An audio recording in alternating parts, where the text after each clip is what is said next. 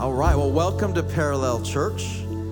We are in part two of a series entitled Relationslips. And again, I prepare these messages months in advance. As I prepare these messages, I review them through the week, and it's funny because I go through and review, this week these messages and the verses that I'm going to share with you. And I was like, all the stuff that's going on this week, I was like, these verses could be interpreted in something that's going on in our nation. And you could take it that way if you'd like, but we're specifically talking about, marriage relationships and romantic relationships and talking about and I think it's appropriate and it's timely because I know that we're all human and that you're much like me, that when there's stresses going on externally and outside, whether it's at your job, that can easily come home, whether it's in our nation, that can easily come home, and that oftentimes when we're feeling the pressure outside and we're feeling hopeless outside, it translates into messes at home, and we create problems at home. And so in the midst of all of this, I believe that the hope of our nation is Jesus, and I also believe that the strong foundation for our nation is a healthy home. So we're going to talk about marriage and relationships and all that, and we're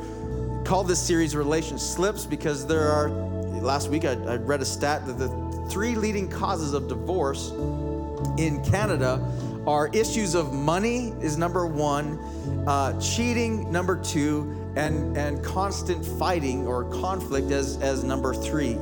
And these are the slips, the most common slips. These are the cliffs that relationships, no one intends when we get married or when you get into a relationship to slip or to have struggles or to end up in divorce. And yet, according to Stats Can, there's 100,250 divorce filings in 2019 in Canada. 107,000 divorce filings. None of the 107,250 people, when they got married, intended that they would end up in court one day filing for divorce. Nobody intended that. In the States, the CDC says that America averages one divorce every 36 seconds. That's roughly 2,400 divorces each day, or 16,800 divorces each week, or 876,000 divorces per year, just in the U.S. And not one of those intended to end up in divorce. And yet, somehow, at some point, they went off the cliff and it became hopeless and they gave up. And in the midst of all of that, enormous amount of pain and brokenness and anger and bitterness and all this ends up happening. And no one intended to go off the cliff, yet they went off anyway. And in this series, we've been using the metaphor of guardrails, where guardrails are put up, at the edge of a cliff, but they're put up in the safe zone to create a small accident so that you can avoid the big accident. And so in this series, I'm going to be talking about how to establish guardrails in your relationship so that, as I don't care how much you feel you're in love, that all relationships... our work and that take effort, and that it's wise to see trouble coming and see issues like issues of money and sex and communication coming, and to set up guardrails in the healthy zone to avoid going off the cliff and to becoming one of these statistics.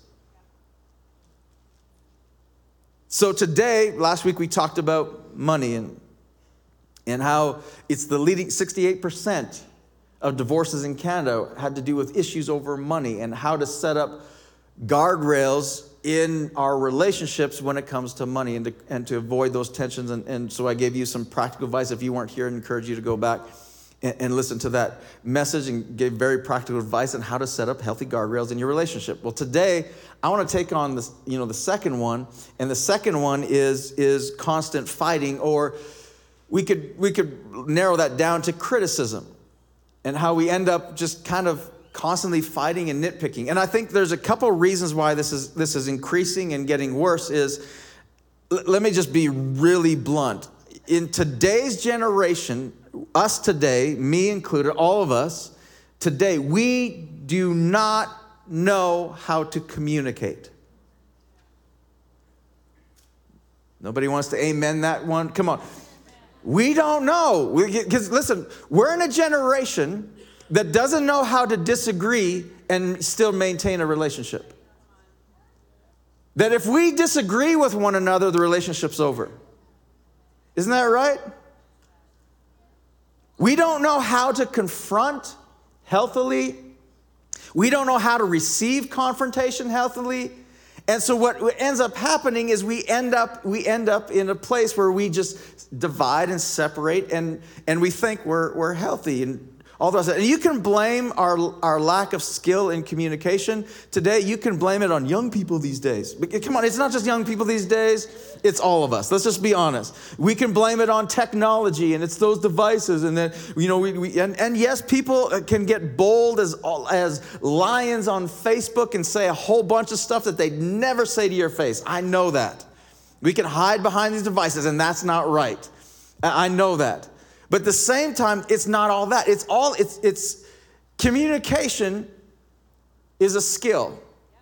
It's a learned skill that we need to work on and develop and learn how to communicate. And especially when it comes to our relationships, because this poor communication that we have in society, we bring home and we end up thinking that if we disagree with our spouse, then we're going to have to separate. Or if we have confrontation, that we're going to, if we confront or if we fight, we're going to divide just like everywhere else. And so we end up harboring a lot of this stuff inside and afraid to confront and not confronting. We don't know how to confront. We don't know how to receive it. And our communication breaks down. And it's one of the leading causes of divorce is constant fighting or just poor communication.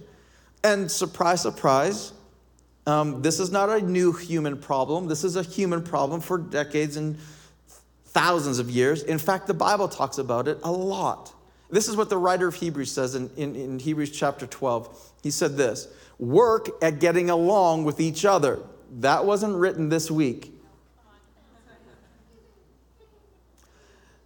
Work at getting along with each other and with God. Otherwise, you'll never get so much as a glimpse of God, which... When you look at this verse, it's going, okay, it doesn't make sense. Like, if you were to write this sentence out and all the rest of it, and you were to write this out, it doesn't make sense, because what would make sense is work at getting along with God if you want to see a glimpse of God. That would make sense. But what doesn't make sense is work hard at getting along with each other so that you can see God. That doesn't make sense. It's like, what? In other words, again, the writer of Hebrews reiterates what John said, what Jesus said, what Paul said multiple times all throughout the Bible, that our relationships with one another, our horizontal relationships, affect our vertical relationship with God. That John said it this way in 1st and 2nd, 3rd John. He says, you cannot say you love God and hate your brother. In other words, you cannot say you love God and not express love through people and to people. And yet expressing love isn't a feeling. We got to get this right. It's not a feeling. It's work. That's what he says. Work at getting along with each other. Which I love bringing this up in premarital counseling, because it was brought up in my premarital counseling. Is like, marriage is work. And the couples that I tell this to in premarital counseling, they have the same look on their faces I had on my face when my pastor told me that. It's like, yeah, we're so in love. How hard could it be? And then any of us who've been married longer than a year or two know that love is work. That we have to work at getting along with each other. We have to work at how?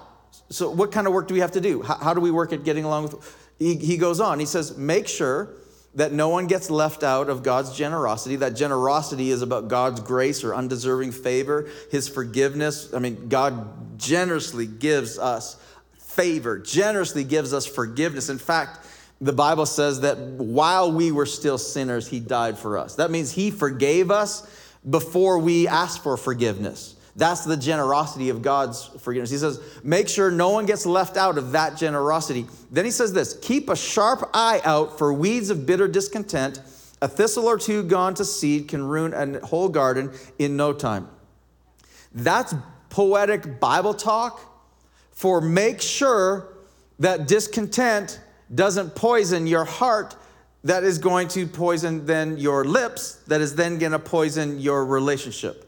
So let me break it down to what that one sentence means. Last week, I said this, our takeaway last week was conflict is the space between what you expect and what you experience.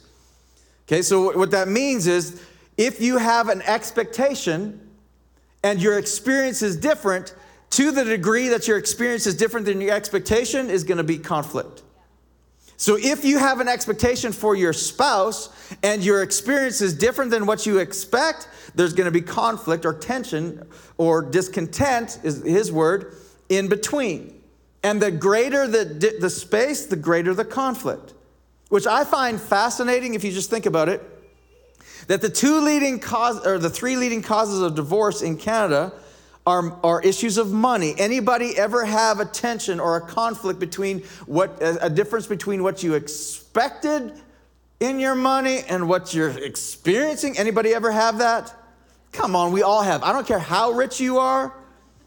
You have an expectation to be richer. Right? Don't we all? Like our expectations are one thing, our experiences are typically something else, and the greater the space, the greater the conflict. Well, no wonder money is 68% of divorces in Canada to do with issues of money, because that's easy place for conflict to happen, because it's an easy place to see a space between expectations and experience. But how about sex? Our expectation versus our experience. Man, I could make a whole lot of jokes. I'm just going to leave that one. I don't know if I'm not going to give his joke up. Pastor Ralph, if they're watching online, come on, give him a big hand. 40-year anniversary. Wow.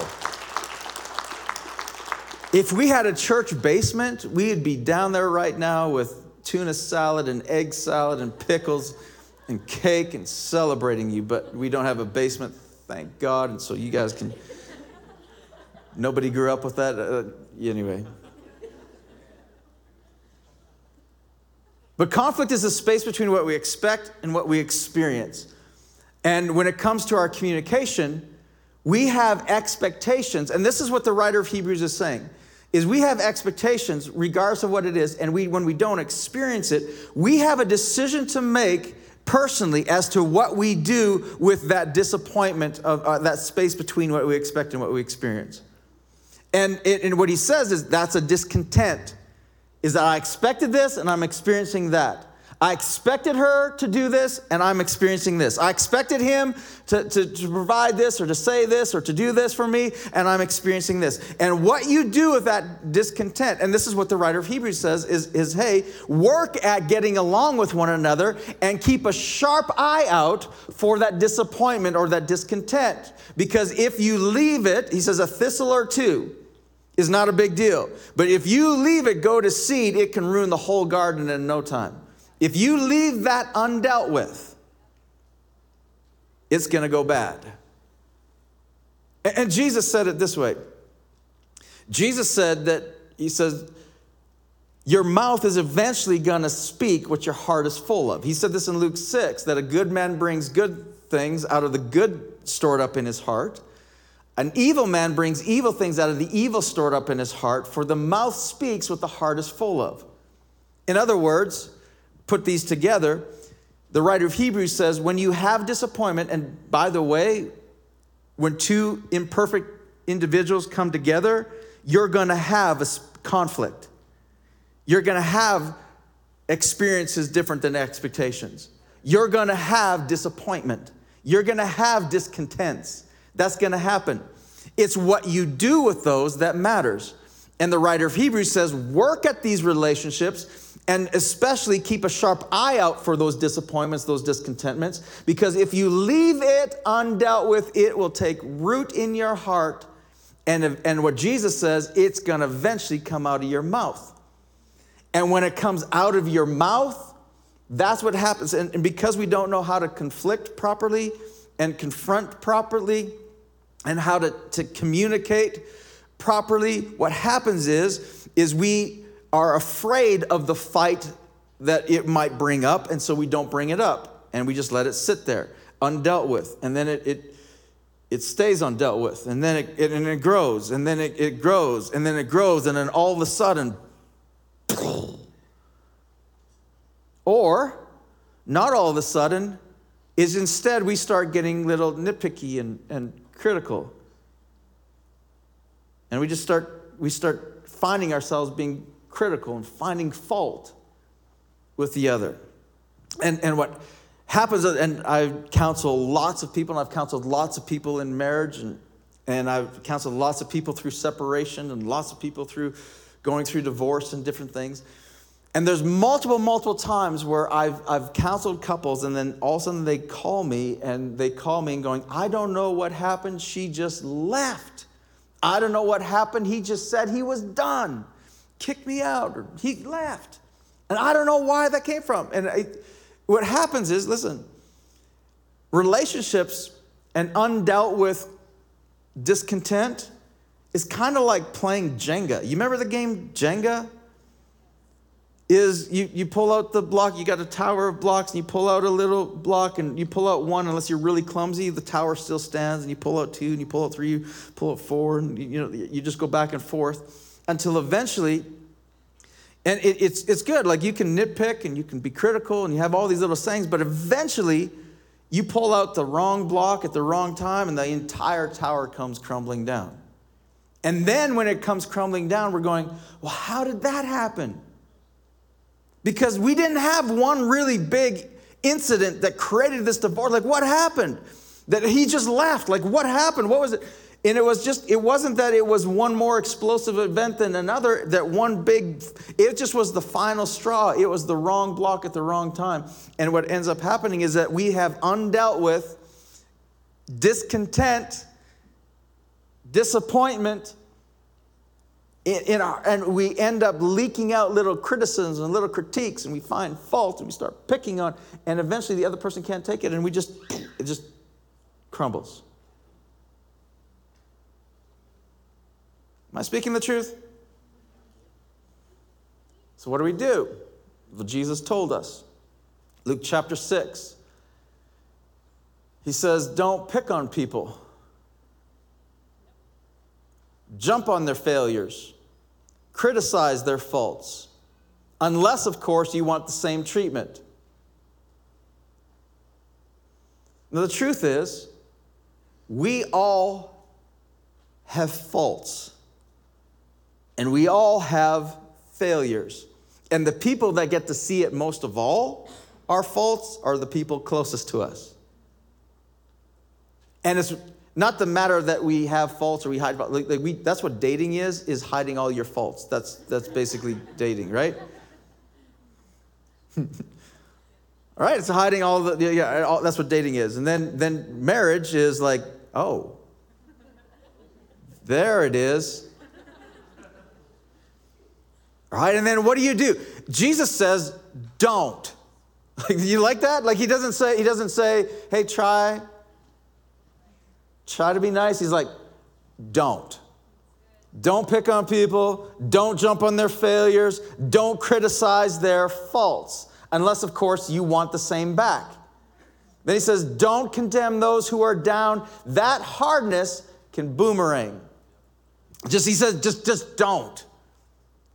Don't. It's the truth is, in marriage, it's our strength of our marriage is how we treat each other, not in the moments of love and ooshy-gooshy feelings and like what defines a marriage is how we treat each other when our faults are on full display, when the other side's on full display. It's how we treat each other in that instance that's going to determine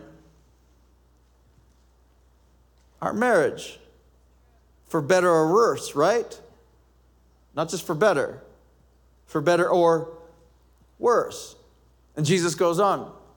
He says, be easy on people. You'll find life a lot easier. Or let's put this into today's message is be easy on your spouse and you'll find your marriage a lot easier. How? It's interesting. Jesus just says, don't be critical. The writer of Hebrews, protect your heart from discontent. Like, don't let it take root. Don't pick on their faults. Just don't do it. Be easy on them, and they'll be easy on you. How? And this is where the guardrail comes in, because what Jesus gives us as the how is so unexpected, but it's a guardrail set up, again, in the safe zone, that if you practice this, this is the how to make sure that criticism and criticalness and disappointment, discontent doesn't get into your heart, that it comes out of your mouth, that you begin hurting the person that you love the most. This is how Jesus, and it's surprising. Look at this. This is how Jesus taught us to set up guardrails, to address our communication, and to avoid criticism of one another, constant fighting. He said this: give away your life and you'll find life given back, but not merely given back with bonus and blessing. And then he says, giving, not getting, is the way. That right there, that one sentence is the best advice for marriage ever. Giving, not getting, is the way. You want the best in relationship? Giving, not getting, is the way. Giving, not we can all say amen until we're the ones that have to give and not get. But giving, not getting. Then he says this: generosity begets generosity. Which I read this and I'm like, time out, Jesus. Stop being so ADD, and you're not taking up an offering here. You're talking about marriage. Like, because we separate these into verses, don't we? And we think, and we use this, generosity. We use this verse for offerings and talking about giving in church. And we use this verse, but we don't realize that this verse is in context of how to get along with one another. Remember, he says, don't be critical, don't do this. Get along with one another. Be easy on people. And then he says, the way, the guardrail, is generosity. Okay, so let me back this up. What am I saying? If the writer of Hebrews says, hey, protect yourself from becoming critical, protect yourself from discontent, protect your heart, and, work at getting along with one another. And then Jesus says, don't pick on people and don't be critical. In the midst of all this, the guardrail is generosity. What Jesus is saying, how to weed out the thistles of discontent in your heart, is by being generous. He also said this in another way in Matthew chapter 6. Actually, his first sermon, by the way, he said, for where your treasure is, there your heart will be also. In other words, that's Bible talk, for you can lead your heart with your wallet.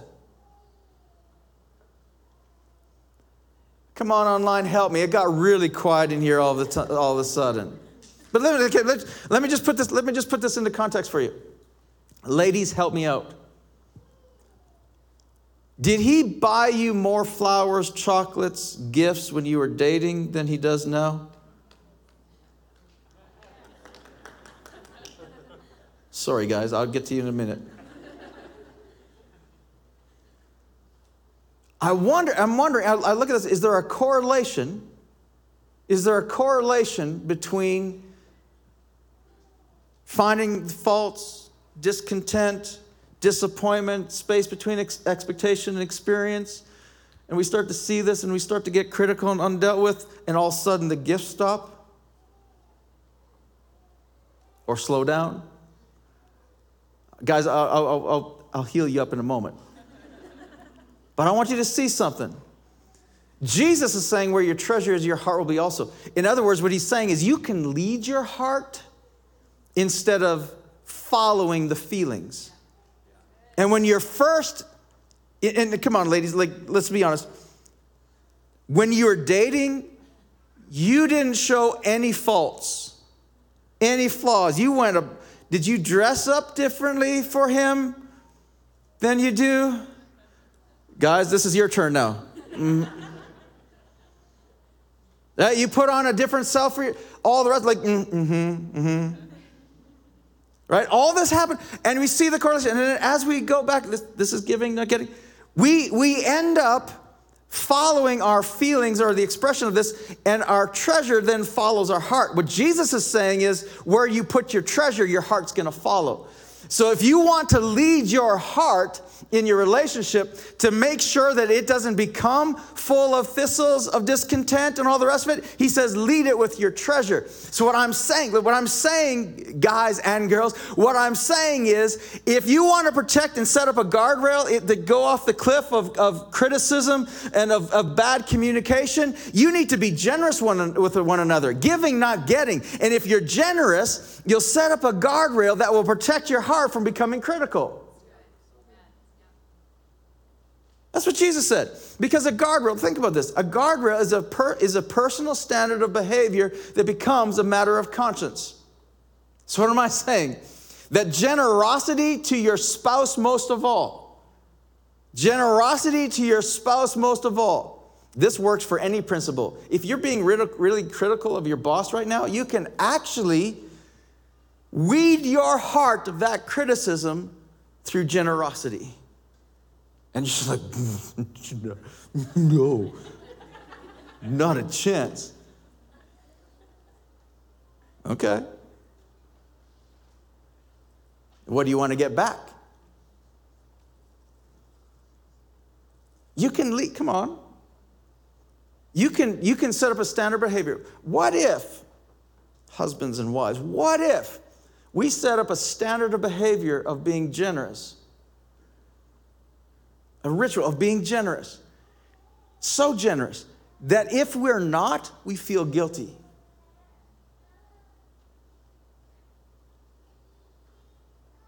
Well, that wouldn't feel very good. Like, I don't want to feel guilty.